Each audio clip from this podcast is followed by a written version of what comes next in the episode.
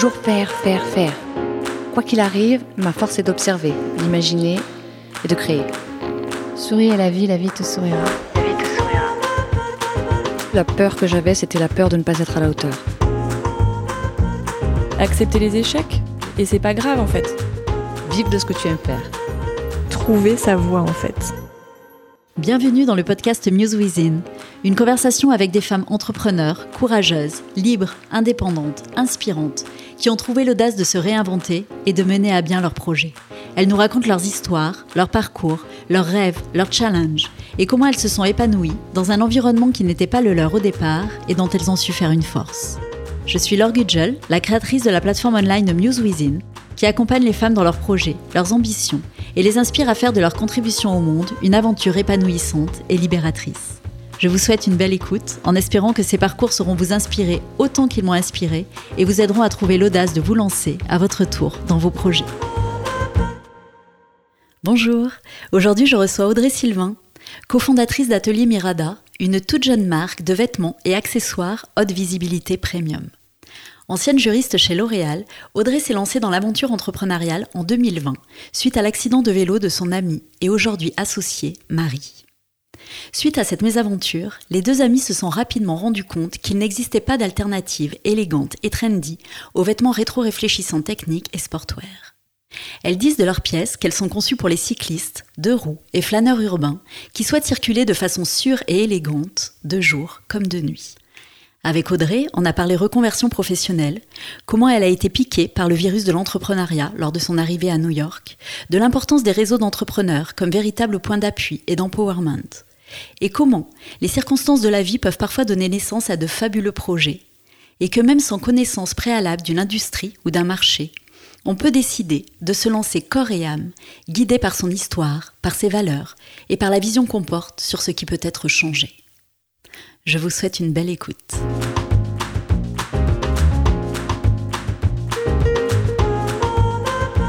Audrey, je suis ravie d'être avec toi aujourd'hui et je te remercie d'avoir accepté mon invitation. Merci à toi. Audrey, on s'est rencontrés il y a quelques temps lorsqu'on vivait toutes les deux à New York à l'occasion d'événements organisés par le réseau She4She, entre autres. À l'époque, tu étais juriste chez L'Oréal à Paris et tu avais pris une année sabbatique pour suivre ton conjoint pendant un an sur un projet professionnel. Aujourd'hui, tu es de retour en France, à Paris, et tu es la cofondatrice d'Atelier Mirada, une marque de vêtements et accessoires haute visibilité. Et vous venez, avec ton associé Marie, de lancer votre premier produit, le gilet urbain, un gilet haute visibilité premium pour cyclistes. Atelier Mirada est une marque lifestyle qui souhaite promouvoir la mode et la sécurité à vélo, tout en s'inscrivant dans une démarche éthique et locale, puisque les problématiques environnementales et sociétales font partie intégrante de votre chaîne de valeur. Et on va y revenir au cours de notre discussion. Alors moi, quand j'ai découvert votre gilet urbain, j'ai tout de suite adoré l'idée. Je me déplaçais beaucoup à vélo lorsque je vivais à Brooklyn, et aujourd'hui l'usage du vélo ne cesse de progresser en France, particulièrement après les multiples confinements. La fréquentation cyclable a presque doublé je crois, par rapport au début de l'année 2020, il semble qu'Atelier Mirada arrive à point nommé sur un marché encore peu investi finalement par des marques comme la vôtre. Pour commencer, Audrey, est-ce que tu peux nous pitcher peut-être en quelques mots ce qu'est Atelier Mirada et nous partager votre vision à Marie et à toi pour ce projet? Merci beaucoup Laure pour euh, cette petite introduction. Euh, tu as déjà dit beaucoup de choses, mais en, quelques mots, euh, donc oui, Atelier Mirada, c'est une marque haute visibilité premium de vêtements et accessoires. Et donc l'idée qu'on a eue avec Marie, mon associée, c'était d'inventer la mode haute visibilité. Donc haute visibilité, c'est-à-dire à la fois fluo et réfléchissant. Notre vision, euh, c'est euh, de pouvoir euh, sensibiliser aujourd'hui les cyclistes, les citadins, les deux roues à davantage à la sécurité routière, tout en restant élégant et en étant visible en toutes circonstances, de jour comme de nuit, sur, sur la route. Alors tu as co-créé Atelier Mirada avec ton associé et ami Marie, qui n'est pas là mais qu'on salue. Est-ce que tu peux commencer par nous raconter un peu la genèse de ce projet et comment cette idée vous est venue? Parce qu'on va y revenir, mais vous étiez finalement ni l'une ni l'autre issus du milieu entrepreneurial et encore moins du milieu de la mode. Il y a deux ans, euh, Marie, mon associée, a eu un accident de vélo assez grave. Euh, donc elle a été percutée par une voiture euh, qui ne l'a pas vue. Donc heureusement, euh, elle a eu beaucoup de chance et elle s'en est très bien sortie. Et en fait, à ce moment-là, moi, ça faisait quelques mois que j'étais arrivée à New York. J'avais pas mal de temps, donc j'ai passé beaucoup de temps au téléphone avec elle pendant qu'elle était à l'hôpital, parce qu'elle est restée quelques jours en observation et ensuite elle a été arrêtée pendant un mois le temps qu'elle se remette.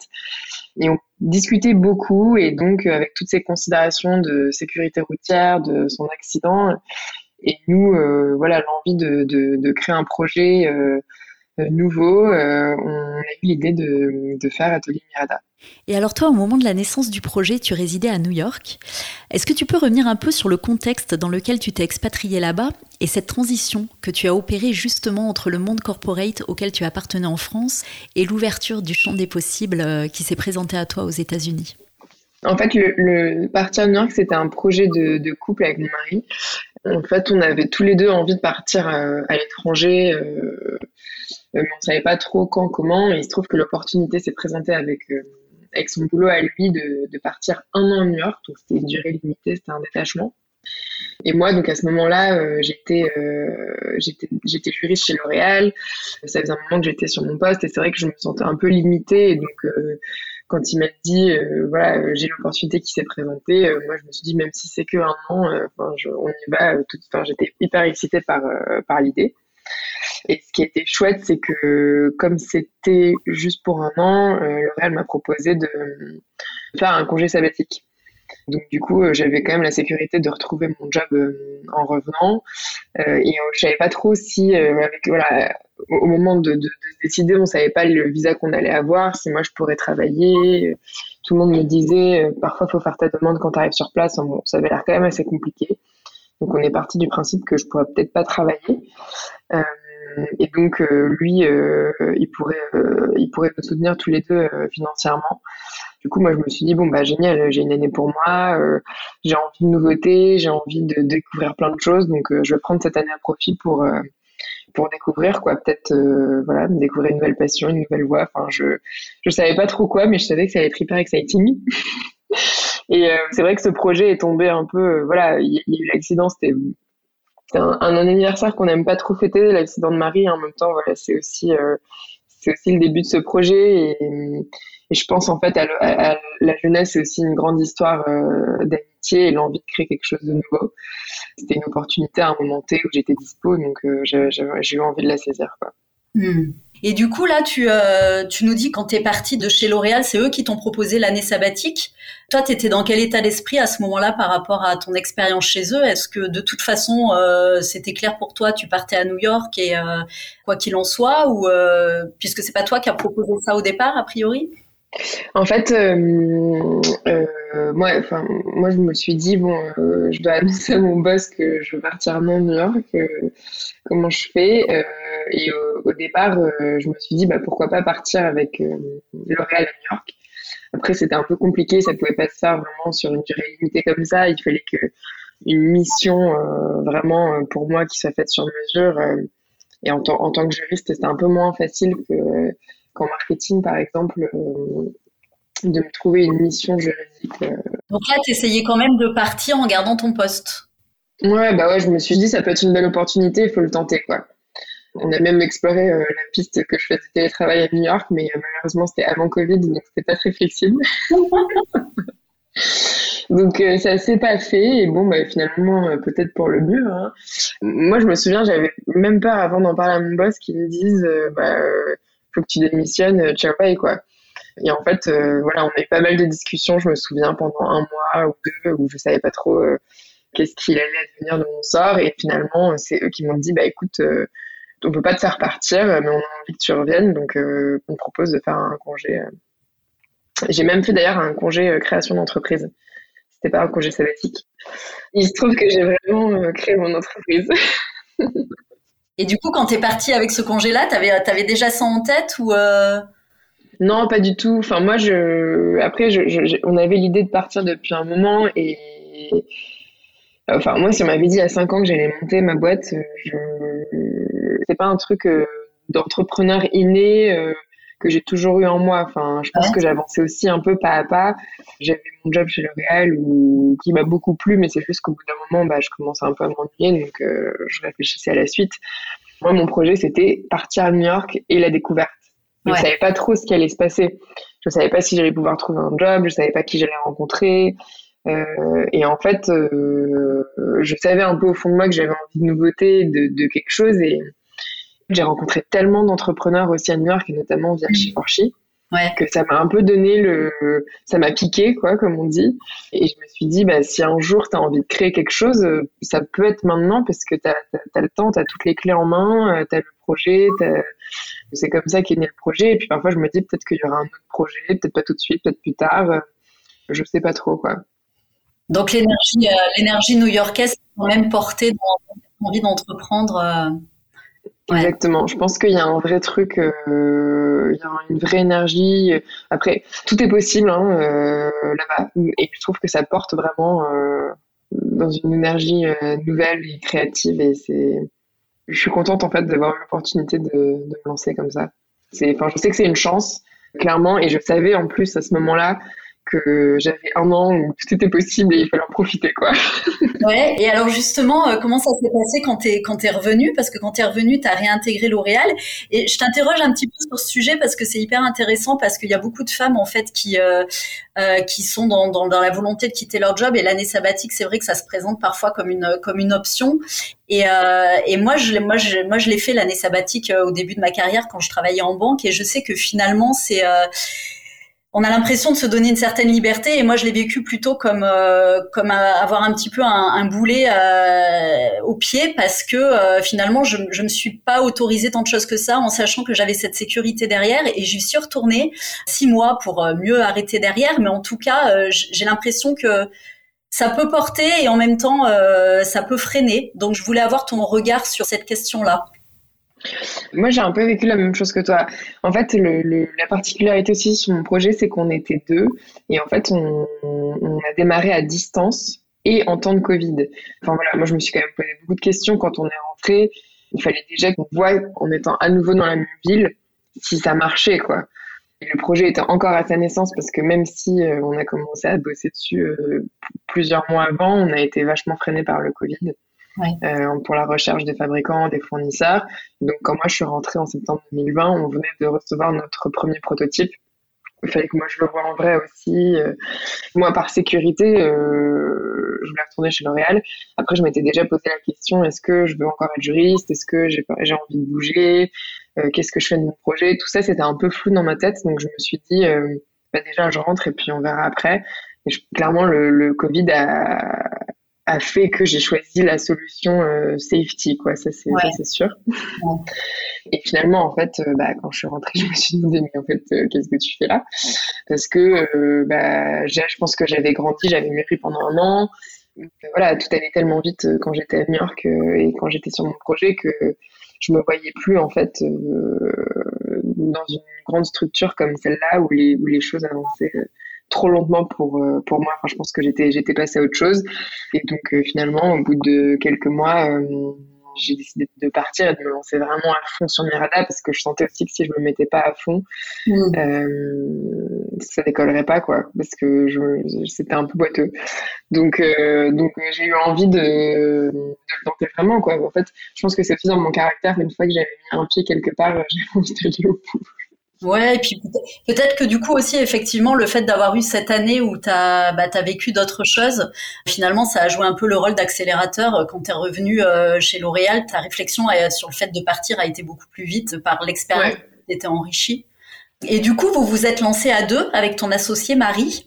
J'avais envie de revenir aussi sur, sur ce choix de, s'embarquer à deux dans l'entrepreneuriat parce que c'est souvent euh, un, pas euh, difficile à franchir. Aujourd'hui, euh, vous continuez à fonctionner en, en, tandem. Quelle est votre complémentarité à toutes les deux? Et est-ce que tu dirais que justement le fait de vous être jetés ensemble dans le grand bain de l'entrepreneuriat t'a aidé à franchir le pas? Bah, clairement, parce que comme je te disais tout à l'heure, euh, je, je me disais pas il y a cinq ans, euh, je suis, euh, je suis une entrepreneur et je vais, je vais monter mon projet. Après, je pense que je suis quand même une, une personnalité qui aime créer, avancer, euh, organiser, etc. Et je me voyais, enfin, il y a ce terme d'entrepreneur qu'on utilise un peu dans les entreprises et je, je me considérais un peu intrapreneur chez L'Oréal. Donc en fait, entre les deux, bah, il y, a, a qu'un pas, on va dire. Et comme je disais aussi, c'est, notre projet, c'était aussi une, histoire d'amitié parce que voilà, c'est né quand même euh, avec l'accident de Marie et beaucoup de discussions pendant sa convalescence. Euh, il y a quand même un gros storytelling derrière, si je puis dire, mais c'est vraiment le, cœur du projet. Et je pense que euh, à cette époque-là, on avait toutes les deux envie de faire quelque chose, mais on savait pas vraiment quoi. Et en effet, le fait d'être toutes les deux, ça nous a permis de s'épauler et de se jeter à l'eau, enfin de. D'oser davantage, quoi, parce que quand tu montes un projet de toute pièce de A à Z et que tu n'as aucune expérience dans cette industrie, c'est dur. Donc c'est quand même euh, un peu plus facile euh, à deux. On dit souvent, euh, bah, tout seul on va plus vite, mais à deux on va plus loin. Enfin, je veux dire, c'est un peu bateau, mais c'est vrai.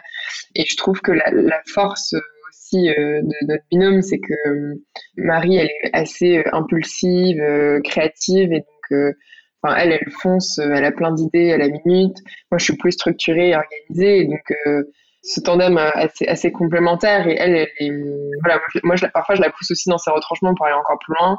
Elle, elle pousse aussi à aller encore plus vite. Enfin, c'est, je trouve que c'est une belle, euh, une belle dynamique. Quoi. Est-ce qu'il y a eu une crainte de, euh, vous deux ou de l'une d'entre vous de euh, de vous embarquer dans une nouvelle relation, au-delà de votre amitié, de devenir euh, bah, associé dans la manière dont ça pouvait faire évoluer votre relation à toutes les deux? Je pense qu'on ne s'est pas trop posé la question. Après, euh, il y a beaucoup de gens euh, qui m'ont dit, en tout cas, s'associer avec une amie, c'est vraiment pas une bonne idée.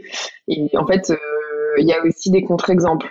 Il y a aussi des, associations d'amitié qui, qui marchent super bien et il y en a qui marchent pas. En fait, c'est pas pas pas juste s'associer avec des amis, c'est s'associer avec euh, la famille aussi. Parfois, ça marche super bien, parfois ça marche pas. Donc, je pense que c'est plus une question de de personnalité, de complémentarité, etc. Euh, clairement, il y a eu des moments difficiles, mais comme dans tous les partnerships, comme dans tous les couples, et je pense que dans certains aspects, ça a aussi beaucoup renforcé notre amitié on se connaît super bien, euh, on sait comment l'autre fonctionne. Euh. et en fait, je pense que surtout notre grande, grande force, c'est qu'on a vraiment la même vision. On a envie d'aller au même endroit, on a la même esthétique. Les méthodes de travail peut-être différentes, mais on a vraiment, euh, on est hyper aligné sur là où on veut aller. Et je pense que c'est ça le, c'est ça le plus important. C'est super important, ouais, être aligné sur la vision, effectivement. Du coup, à t'entendre, j'entends que l'envie d'entreprendre finalement était présente euh, chez vous deux. Est-ce que tu dirais que l'idée vous a poussé à entreprendre ou que l'envie d'entreprendre était présente et dans tous les cas vous y seriez allé et vous étiez en recherche d'idées? Qu'est-ce qui est... C'est vrai que je pense qu'il y a un mélange des deux. Je pense qu'on avait tous les deux envie de faire quelque chose, mais on savait pas trop. Quand tu n'as jamais vraiment entrepris, tu sais pas. Euh en fait, moi, j'aime pas aussi l'idée de dire, euh, genre, je, je, cherche une idée pour entreprendre. Ouais. Parce que, tu vois, je, je suis pas trop en accord avec, euh, j'ai trouvé une idée pour euh, que ça devienne une cash machine, etc. Nous, on a entrepris parce qu'on a, on a trouvé un projet qui nous parlait. Mm-hmm. Et je pense que j'aurais pas réussi à entreprendre si j'avais pas eu une idée qui me parlait, en fait. Ouais. Il y a quand même une part d'émotionnel. Mm-hmm. Et je trouve que c'est ce qui rend aussi l'histoire et le produit et la marque qui donne cette personnalité parce qu'en fait c'est vraiment euh, quelque chose qu'on a transmis à la marque c'est pas un produit B2B, euh, un logiciel où il n'y a pas besoin d'avoir de personnalité, où tu n'as pas besoin de te poser des questions. Quoi. Vous êtes émotionnellement euh, impliqué dans la construction de Ouais, voilà, c'est ça. Et euh, voilà, bah alors peut-être que demain, je vous montrerai un truc où je suis pas impliqué émotionnellement, j'en sais rien, mais là, en fait, c'était envie de créer quelque chose à, à, toi et, et, aussi, voilà, on a voulu créer un gilet urbain, c'est un gilet de visibilité. Euh, parce qu'en fait, on avait envie d'avoir ce gilet, mais on le trouvait pas. Il y a eu vraiment une envie de, de, porter ce produit. Il n'existe pas, bah, nous, on va l'enlever. Si nous, on a envie de le porter, il y, aura peut-être d'autres gens qui ont envie de le porter. C'est quand même, en effet, euh, quelque chose qui t'anime vraiment à l'intérieur. Après, maintenant, dit forte de cette expérience, je pourrais faire plein d'autres trucs, mais c'est vrai qu'à la base, euh, c'était vraiment animé par ça. Ouais, en fait, et les circonstances de la vie qui vous ont amené à, à constater un besoin qui n'était pas En tout cas, vous n'aviez pas le, produit sur le marché qui venait répondre à ce besoin-là. Et c'est effectivement l'accident de Marie qui vous a porté euh, l'attention sur euh, ce manque-là et qui vous a amené à créer ce produit. Et moi, je trouve ça justement hyper intéressant dans, dans la construction d'une marque, euh, justement cet investissement émotionnel et notre propre histoire qui nous ramène à se lancer dans cette aventure-là. D'ailleurs, on constate hein, que souvent, c'est des personnes qui sont complètement en dehors de l'industrie qui sont les mieux placées pour être acteurs de disruption et d'innovation parce qu'en fait, on n'est pas en recherche cherche euh, la tête dans le guidon, c'est vraiment euh, un truc qui nous arrive euh, de par les circonstances de la vie et on se rend compte que ah bah tiens là il y a pas ça. Donc ça c'est super chouette. Après comme tu disais et on va on va revenir sur ce sujet, c'est que en même temps vous étiez ni l'une ni l'autre issus de l'industrie textile et du milieu de la mode. La courbe d'apprentissage est aussi souvent très raide quand on arrive sur un marché ou dans une industrie que bah, qu'on ne connaissait pas avant.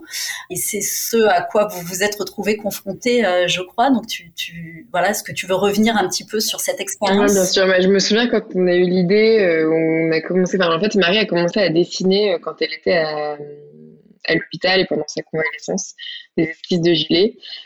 Et moi, je me souviens, j'étais à New York et j'étais là, bon, bah, du coup, euh, on commence par quoi?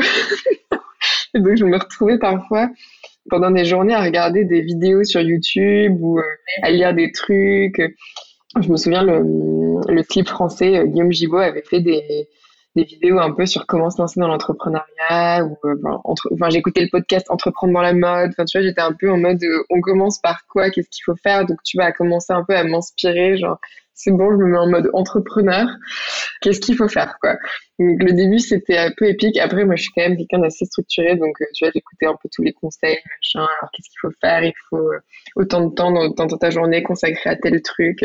Puis là, bon, au bout d'un moment où tu as commencé à te dire, ok, je suis dans le mode entrepreneur, donc euh, bon, on rentre dans le dur. Et alors là, il bah, faut trouver un styliste, des fabricants, des fournisseurs.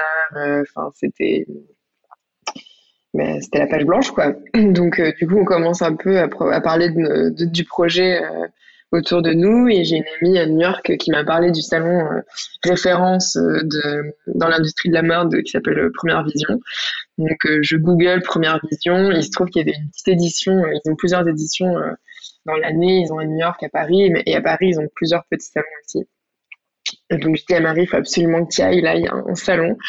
Elle, elle venait de sortir de sa convalescence, elle était euh, ok, j'y vais, trop bien. Et là, on rencontre un fournisseur qui faisait des tissus euh, à la fois flous et réfléchissants. Et donc nous, en fait, on savait pas que ça existait. Nous, on était partis, euh, voilà, comme euh, les, vêtements de visibilité, tu as des parties qui sont grises pour être réfléchissants et des parties qui sont couleur fluo pour l'aspect fluo. Et donc là, en fait, quand on a trouvé ça, c'était la révélation, quoi. On s'est dit, bah, c'est ça, c'est le tissu qu'il nous faut, ça va nous démarquer de, des autres marques plus streetwear, sportwear, qui existent. Au moment de la recherche de tissu, vous saviez déjà quelle était la quête de votre recherche et vous partiez sur l'idée d'un tissu fluorescent, hautement visibilité, pour le gilet spécifiquement. Ouais, c'est ça. Au début, on avait commencé à, enfin, comme Marie, dans son accident, elle est, enfin, elle est tombée sur la tête en fait. Elle avait pas de casque, donc euh, au début, on avait pensé à faire des casques, etc. Mais bon, euh, c'est hyper compliqué. Et comme euh, Marie dessine beaucoup de vêtements, parce qu'elle a toujours une passion un peu pour la mode. Enfin, on aime, beaucoup toutes les deux s'habiller etc. Et du coup, le gilet est venu assez vite parce que aussi moi, à une époque, quand je travaillais chez L'Oréal, j'ai toujours fait du vélo et je traversais la porte de Clichy euh, à vélo. Et donc, euh, l'hiver, si tu veux, quand il fait nuit super tôt, enfin, moi, je me souviens, c'était un peu, euh, un peu la jungle, quoi.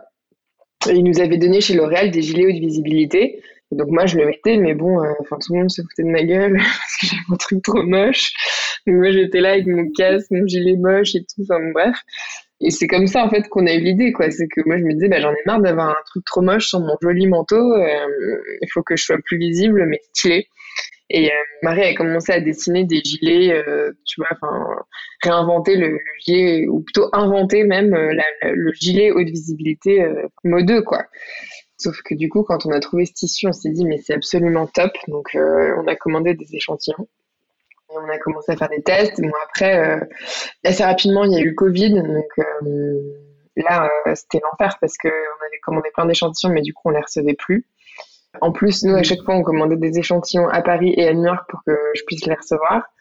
Le début du Covid a été un peu compliqué euh, parce que bah, tout s'est mis, tout s'est mis à l'arrêt. Donc, au ralenti, on bah ouais. ouais. on pouvait plus rencontrer personne. Alors, l'avantage, c'est que du coup, nous, on a pas mal avancé sur bah, l'identité, le nom, euh, déposer le nom à l'INPI, créer la société. Enfin, du coup, ça nous a permis ouais, de prendre tout, tout ce qui était plus pour, formalité. Et, ouais, voilà, pour, pour, pour, pour, faire tout ça. Donc, la société a été créée super tôt. donc, c'était au moins. Ce n'est pas toujours le cas, donc au moins c'était euh, ouais, positif sur ce point-là. Exactement.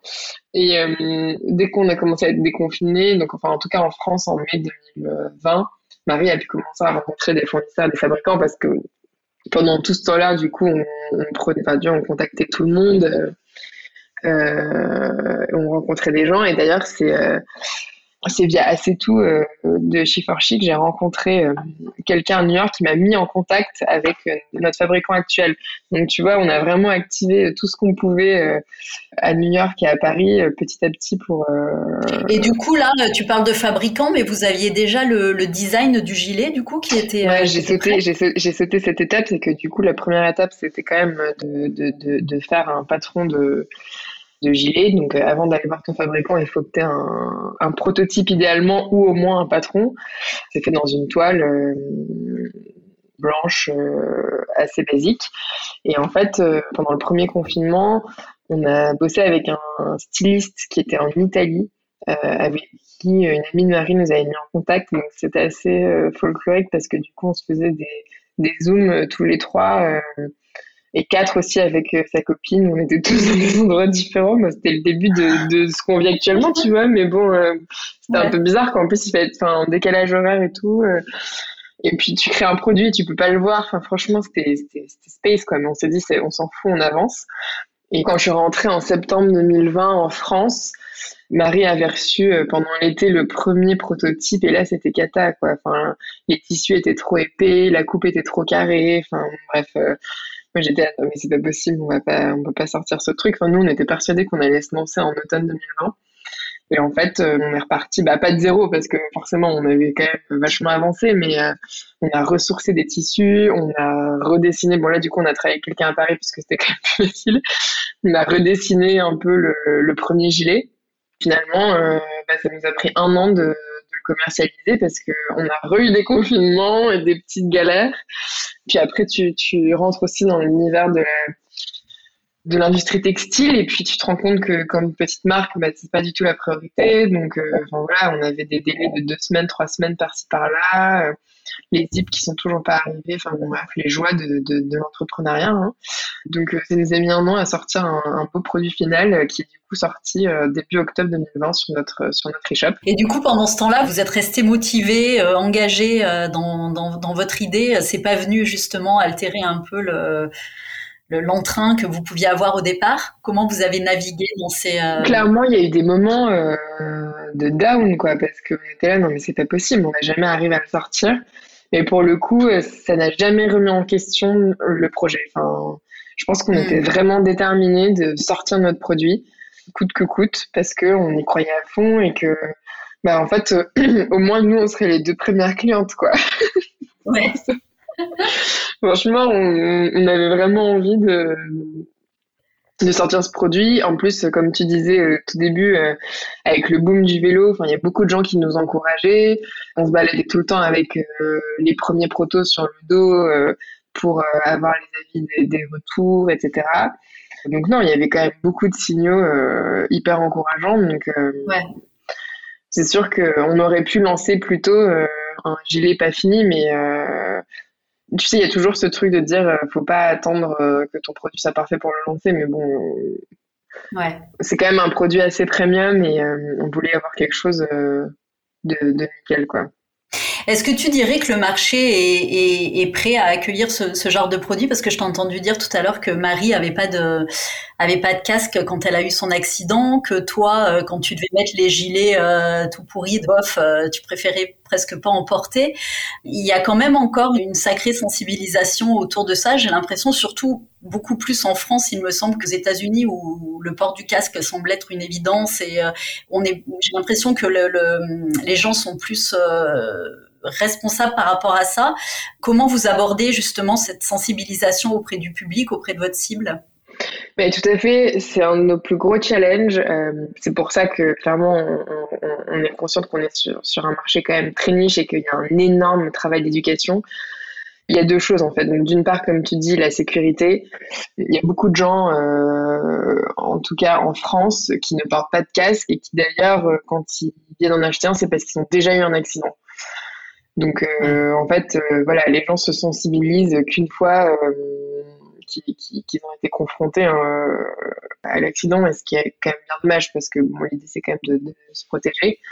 Enfin, t'as un peu ce truc de, bah moi je je vais être stylé sur mon vélo, donc je vais pas mettre un casque et en plus après, je dois, le trimballer. Euh, S'il faut que je mette une cape de pluie, qu'est-ce que j'en fais après? Enfin, clairement, euh, il y a beaucoup de gens qu'on a interrogés qui n'aimaient pas avoir des accessoires euh, sur eux.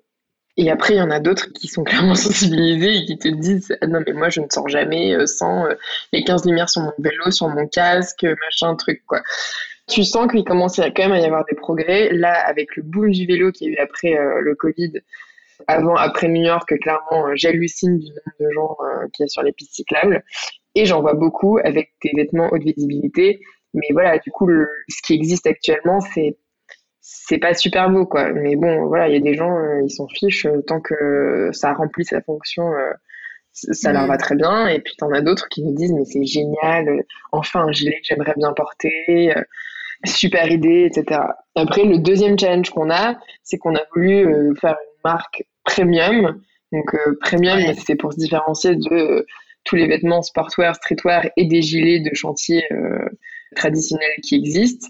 On a voulu tout penser en Europe, donc de la création à l'approvisionnement, à la fabrication, parce que pour nous, ça avait du sens. voilà, depuis le début, je dis, c'est un projet perso, c'est un projet impliqué, on est impliqué émotionnellement et pour nous ça n'avait pas trop de sens de, produire à l'autre bout du monde pour, euh, pour faire un produit pas cher.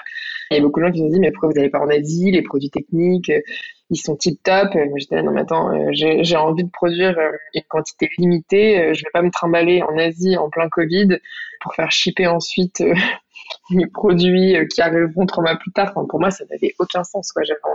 On avait, je pense qu'on avait tous les deux envie de faire quelque chose de local, de proche de nous.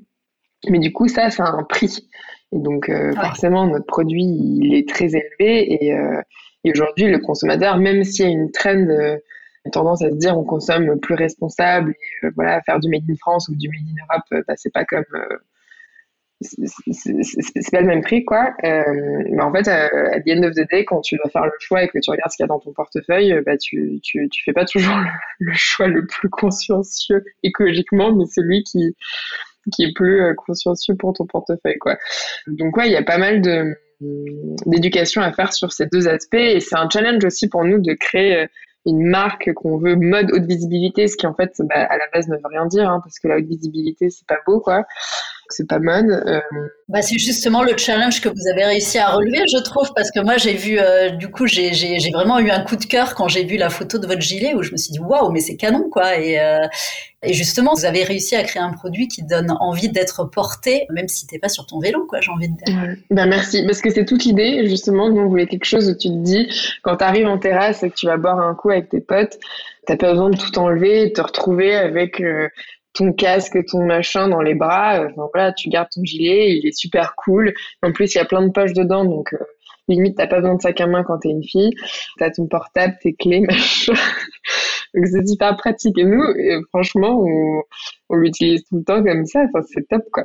Non, et puis ce qui est intéressant aussi, je trouve, c'est que euh, du coup, tu deviens ambassadeur aussi, donc ambassadeur bien sûr de d'Atelier Mirada, mais ambassadeur du coup de cette sensibilisation, de, de responsabiliser les gens à la sécurité euh, à vélo, euh, piéton, parce que tu portes du coup un produit qui est visible, du coup qui peut interroger, qui peut euh, lancer des discussions, et de par ton choix de te procurer ce produit-là, tu deviens aussi ambassadeur du vélo, et c'est chouette aussi. Ouais, exactement. Et, et bah voilà, du fait de l'accident de, Marie, c'est une cause qui nous tient vraiment à cœur. Et là, euh, en ce moment, à Paris, en tout cas, euh, il y a beaucoup de communication aussi sur la sécurité routière parce que comme il y a de plus en plus de vélos, moi, je me dis, je peux pas porter mon gilet et faire n'importe quoi euh, sur les pistes cyclables. J'ai envie aussi de donner un peu un exemple. Bah, je, je m'arrête au feu, c'est clairement un objectif. Après, c'est voilà, comment on trouve le ton, euh, comment on fait passer le message aux gens. Euh, pense qu'on s'améliore euh, de jour en jour. Ouais, parce que là, là du coup, il y a aussi la dimension, il y a la dimension communauté aussi là qui rentre en, qui rentre en, ligne de compte. Du coup, est-ce que, est-ce que vous avez réfléchi à une manière de, bah justement, ouais, de d'aller animer cette communauté? Donc, j'ai vu que sur votre site, il y avait un, vous aviez lancé votre votre magazine aussi avec peut-être des articles qui, qui qui sont là pour euh, justement euh, euh, ouvrir les consciences un peu sur ces sujets. Comment comment vous vous voyez Ouais, on avait en fait on avait envie de prendre un peu ce parti de on prend la parole. Bah, donc d'une part pour voilà pour promouvoir la sécurité routière. On voulait pas non plus être une marque, euh, tu vois, qui sermonne les gens, euh, attention, il faut porter ton gilet, sinon on va pas te voir, et faire comprendre aux gens que ça peut être quelque chose de cool et de sympa, et aussi donner une dimension un peu lifestyle à la marque avec des bonnes adresses, ou euh, où est-ce que tu peux aller sortir avec ton vélo et ton gilet sur le dos, créer un peu un univers et rassembler en effet une communauté autour de cette dynamique. Et du coup, tu as abordé euh, brièvement le choix de, produire en Europe et euh, il, semble que ça a paru chez vous comme, une évidence. J'avais envie de, revenir avec toi sur ce sujet de, l'éco-responsabilité. Euh, aujourd'hui, j'ai l'impression que de plus en plus, quand on se lance dans des nouvelles marques comme ça, ça devient presque une évidence d'aller produire local et de Comment vous, euh, cette réflexion, elle s'est construite? Est-ce que vous avez eu vraiment cette euh, euh, appétence à faire de l'éco-responsable? Comment Comment vous avez réfléchi tout ça? Bah, En effet, pour nous, c'était un peu une évidence, comme tu dis, parce que ça fait partie de nos valeurs à nous en tant que personnes, d'essayer de consommer plus responsable. De toute façon, il y a cette, cette barrière à l'entrée de quand, quand tu es une petite marque, tu vas pas t'amuser. enfin, pour moi, ça n'a aucun sens d'aller m'amuser à produire à du monde, euh, ne pas être proche des gens euh, avec qui je travaille, des partenaires, ne pas pouvoir leur rendre visite facilement. Euh, enfin, je pense qu'il y a aussi ce, côté de proximité. Et c'est vrai que nous, du coup, vers quoi on vise pour Atelier Mirada, c'est une marque qui soit éthique et locale, aussi parce que éco-responsable, on trouve que c'est un, mot qui peut être un peu fourre-tout. Il y a des normes internationales, européennes qui existent, mais ça veut tout et rien dire. Et surtout, nous, on travaille avec des matières qui sont techniques et aujourd'hui qui n'existent pas. Il n'y a pas vraiment forcément d'alternative euh, écologique, si je puis dire. Euh, donc, euh, que ce soit des matières bio ou recyclées ou recyclables. L'objectif qu'on s'est donné, c'est d'avoir une chaîne de valeur la plus responsable possible en travaillant avec des partenaires qui sont certifiés, en voilà, on, voilà, on une démarche euh, responsable, consommer mieux. Euh, voilà, encore une fois, je pense que ça va aussi avec notre façon de voir les choses et on, personnalise beaucoup toutes nos valeurs dans l'identité de notre marque, en fait. Quand je dis qu'on est responsable, il y a plusieurs choses, quoi. Il y a euh, la façon de produire, mais il y a aussi la façon de, de communiquer, de vendre, de ton, ton, ton pourquoi en fait. Ouais, bah là tu arrives justement sur, euh, sur ma prochaine question qui était euh, cette question du pourquoi, cette question de sens euh, chez Muse, elle est, elle est super importante moi dans mes coachings et dans mes programmes parce que je suis, je suis convaincue que c'est ce qui, ce qui te guide et que c'est, c'est ce qui te permet de, de tenir sur la longueur et de persévérer quand tu t'embarques dans des, dans des projets entrepreneuriaux comme ça qui, voilà, tu as des, des montagnes russes émotionnelles et quand tu sais pourquoi tu t'engages dans un projet, quand tu sais pourquoi tu avances, euh, bah pour moi c'est le moteur et c'est ça qui c'est ça qui te permet de continuer. Et justement cette notion de sens, elle semble quand même être euh, être très importante chez vous à, à plein de niveaux. Est-ce que tu veux revenir un petit peu là-dessus? Au moment de, de, où le projet est né, on était toutes les deux dans une période euh, un peu en quête de sens euh, voilà, de remise en question euh, professionnelle, euh, d'envie de trouver quelque chose qui nous épanouisse davantage. Et je pense qu'on s'est du coup aidé mutuellement dans cette recherche en créant ce projet ensemble, en créant Atelier Mirada. On a voulu donner des, des axes qui donnaient du sens à défaut de, de, de savoir où on allait, enfin parce que tu sais jamais où tu vas avec, avec ta marque, donc tu lui donnes le chemin tout tracé qui a du sens pour toi. Et c'est ça qui la différencie. Voilà, exactement. Et c'est ça qui, te, qui, qui, qui, fait ta différence avec, euh, avec les autres, quoi. C'est ton ton et ton identité. Et euh, du coup, justement, pour revenir un petit peu à, cette, euh, à ce public, à cette cible à laquelle vous vous adressez, comment tu décrirais aujourd'hui votre persona, votre mm. potentiel client? Alors, nous, notre cible, c'est clairement des citadins qui se déplacent, que ce soit à vélo en deux roues, en skateboard, ou même à pied, hein, parce qu'il y a beaucoup de gens qui nous disent, mais moi, même quand je suis à pied, les voitures ne me voient pas sur les passages piétons. Et qui font attention à leur style, qui euh, sont conscients du coup de la sécurité, euh, de l'importance de la sécurité routière parce que euh, ils auront compris notre message, qui ont une certaine sensibilité, je pense aussi bah, à, aux marques qui sont plus locales, à l'esthétique, au lifestyle. Après, comme c'est un produit assez premium, je pense qu'on vise quand même des gens qui ont un certain pouvoir d'achat. Je rêve quand même de voir tous les cyclistes sur les pistes cyclables à Paris, euh, en Europe et peut-être même à New York, puisque j'ai deux clientes à New York, avec les gilets, euh, les gilets urbains d'Atelier sur le dos, quoi.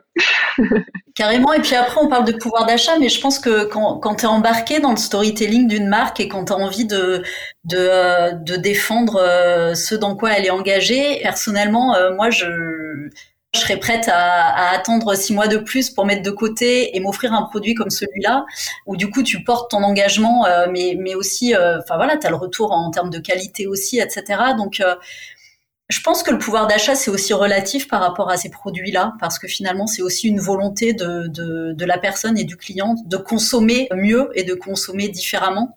C'est pas inaccessible non plus, tu vois. Je pense que c'est vraiment une, une démarche aussi avec soi-même dans, dans la manière dont on a envie de consommer, quoi. On parle de ton, de votre persona. Est-ce que, euh, moi, je suis curieuse, est-ce que vous avez eu vraiment cette démarche, euh, comme on apprend un peu à l'école euh, ou dans les écoles de commerce, cette démarche marketing dans la construction de votre projet, à aller travailler sur votre cible, sur comment vous alliez raconter votre histoire, sur à quoi correspond vraiment mon, mon potentiel client aujourd'hui, comment je m'adresse à lui, etc. Est-ce qu'il y a eu vraiment ce travail de fond qui a été fait bah oui, écoute, on l'a fait parce que comme je disais tout à l'heure, euh, moi je me suis mis en mode euh, comment je deviens entrepreneur. Donc euh, j'ai lu plein de trucs et tout le monde te dit bah, tu dois faire ta plateforme de marque, tu dois faire ci, tu dois faire ça. donc je me sentais débordée du nombre de trucs qu'il fallait que je fasse au début. Et oui, on a fait cet exercice et puis même en...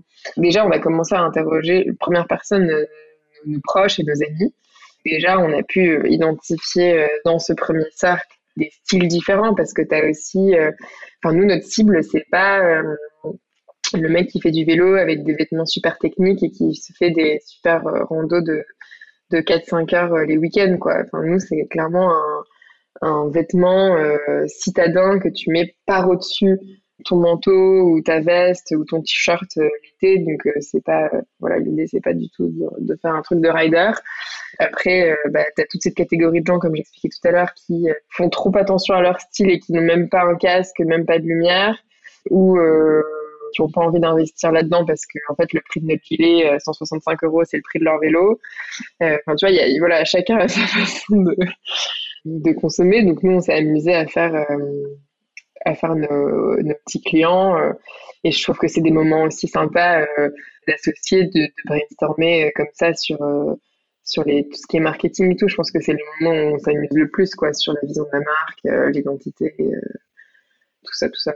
Justement, aujourd'hui, après avoir eu une expérience corporate et être, être là dans le, dans le bain de l'entrepreneuriat, tu dirais que qu'est-ce qui te passionne le plus aujourd'hui dans, dans cette aventure? Euh, moi, ce qui me passionne le plus, euh, bon, en vrai, c'est pas de faire des personnels, même si on se marre bien avec Marie, euh, c'est de rencontrer des gens, en fait, parce que je pense que je me suis fait piquer par l'entrepreneuriat, notamment via le réseau Shiforchi quand je suis arrivée à New York, où il y avait beaucoup de femmes entrepreneurs que je trouvais super inspirantes. On m'a mis en contact petit à petit avec plein de gens pour finir par trouver les contacts qui allaient m'aider par le business. Et je trouve que la richesse de ces échanges, euh, la, la, les passions communicatives des gens euh, que j'ai pu rencontrer sur leur business, sur leur histoire. Euh, pour moi, ça c'était c'était hyper enrichissant comme comme expérience. Et aujourd'hui, je continue à rencontrer beaucoup de gens, beaucoup d'entrepreneurs, beaucoup de partenaires. là, maintenant, on, on, a des amis dans l'univers du vélo. Et on discute de collaborations potentielles avec des marques de vélo électriques ou d'autres accessoires. Enfin, c'est super sympa, quoi. On s'épaule j'adore cette solidarité qu'il y a euh, dans l'entrepreneuriat, dans les petites marques. Euh, c'est très très enrichissant. C'est complètement différent des expériences que j'ai pu euh, avoir avant. Après, c'est complémentaire du coup parce que j'ai connu le gros corporate, j'ai connu les cabinets d'avocats. c'est un monde différent, mais je pense que ça m'a beaucoup servi aussi de passer par là. Et, moi, ça me fait penser aussi à, on parle beaucoup de la solitude de l'entrepreneur, et puis là, quand je t'entends en parler, effectivement, on se rend compte de, bah, de l'aventure humaine et de effectivement toutes les personnes qu'on va rencontrer, même si on est solo dans son on a l'impression d'être solo sur son sur son bateau et puis en fait on rencontre en permanence euh, des nouvelles personnes et c'est une vraie aventure humaine aussi.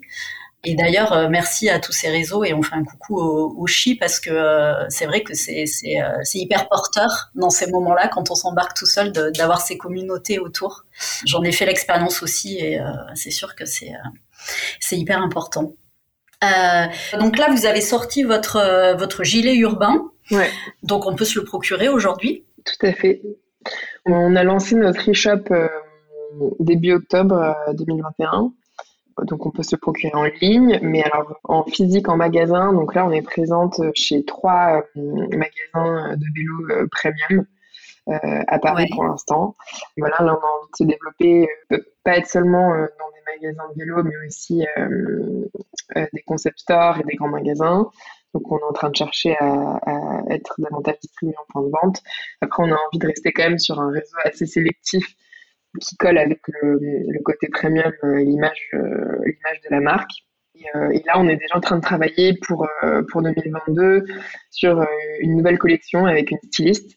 Parce que là, donc, on a, on a sorti le gilet urbain, il existe en trois coloris différents. C'est un gilet unisexe.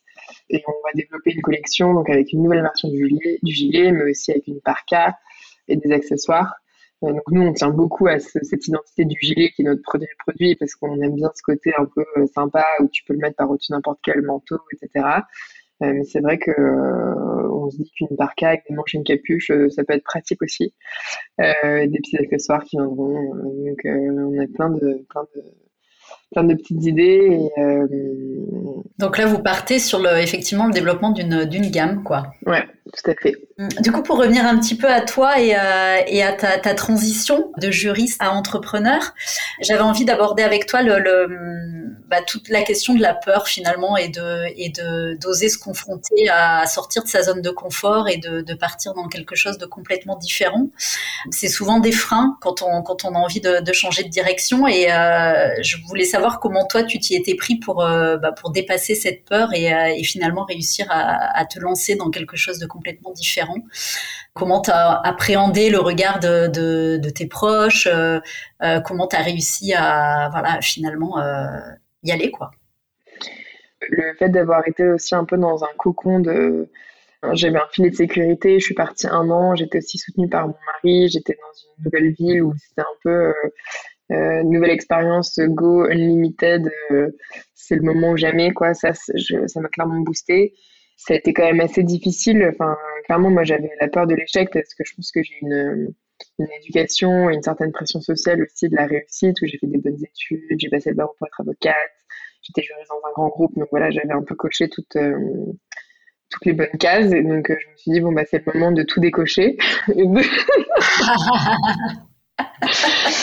et euh, de faire un, un, truc qui me plaît vraiment. C'est marrant, c'est vraiment ça en fait. Je me rends compte que pour beaucoup de femmes qui euh, qui ont fait des études et c'est vraiment ça c'est vraiment euh, j'ai été tout coché et euh, quand j'ai prouvé que je pouvais atteindre ça ça m'a ça m'a autorisé à, bah, à décocher les ça.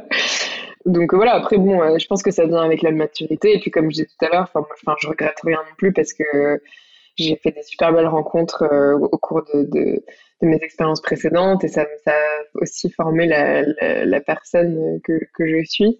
Et, euh, mais, oui, clairement, euh, la peur de l'échec. Après, euh, en fait, je pense qu'il faut pas trop se poser de questions non plus. Et forcément, on, s'en pose plus à un certain âge que, que, si j'avais encore 23 ans.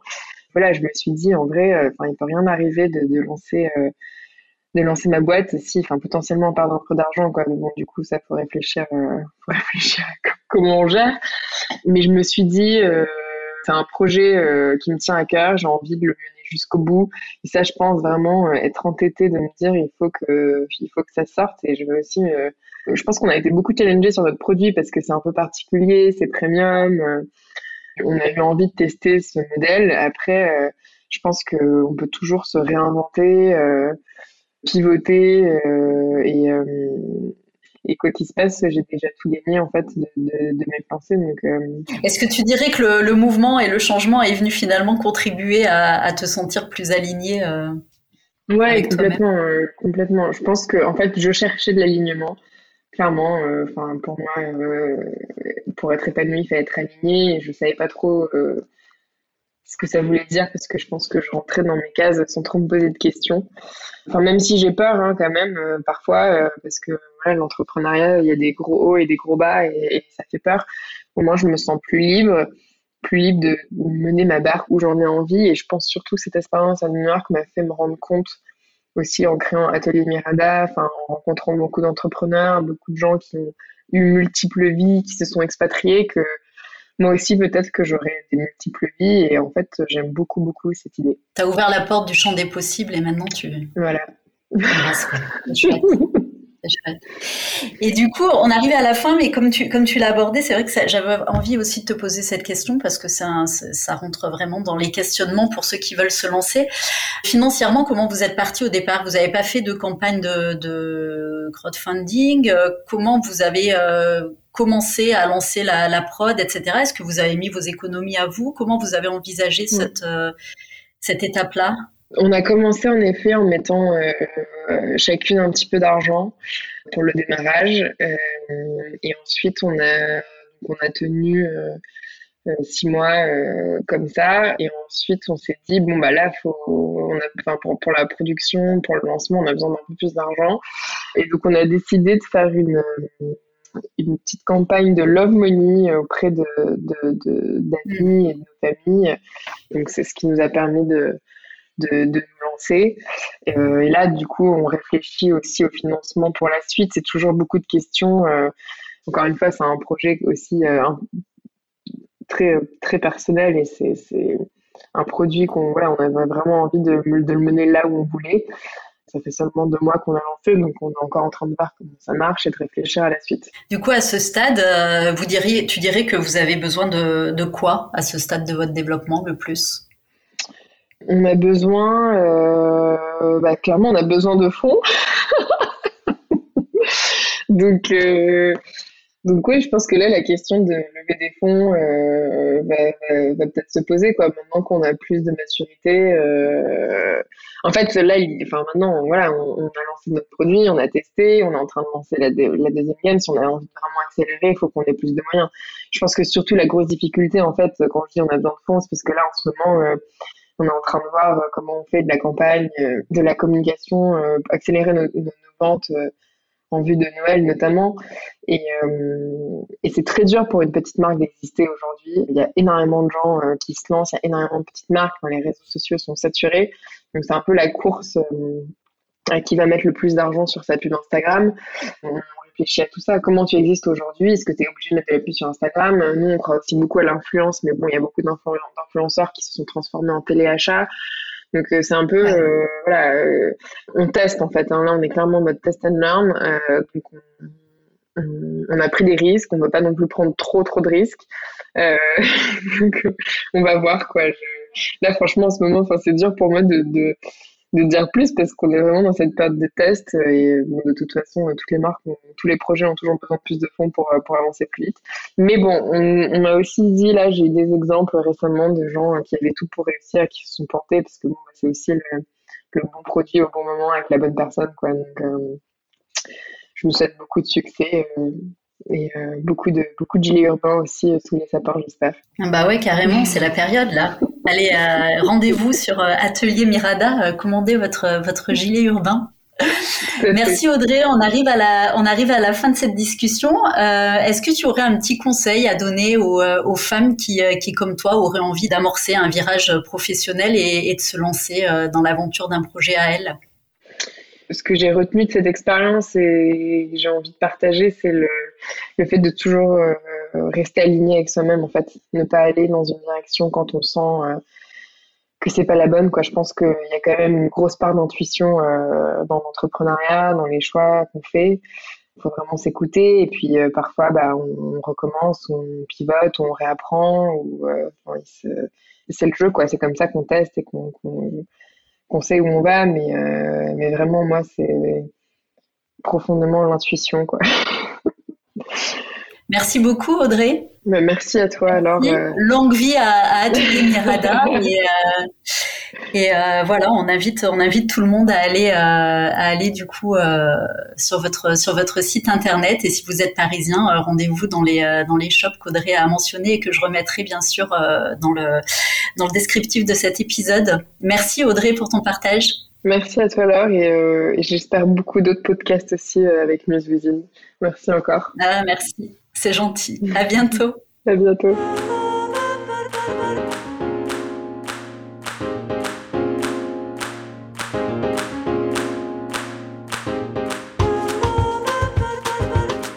Merci à Audrey d'avoir participé à cet épisode. Si vous aimez ces rencontres, n'hésitez pas à nous le dire. On vous invite à nous laisser un avis 5 étoiles sur la plateforme de votre choix et aussi à en parler autour de vous. Ça nous fait plaisir et ça nous aide beaucoup à faire connaître le podcast. Nous vous invitons également à suivre Within sur les réseaux sociaux et à vous inscrire à notre newsletter pour découvrir nos nouveaux épisodes, nos articles, nos dernières inspirations et qui sait, peut-être initier à votre tour le changement dont vous rêvez. Je vous dis à très bientôt pour un nouvel épisode.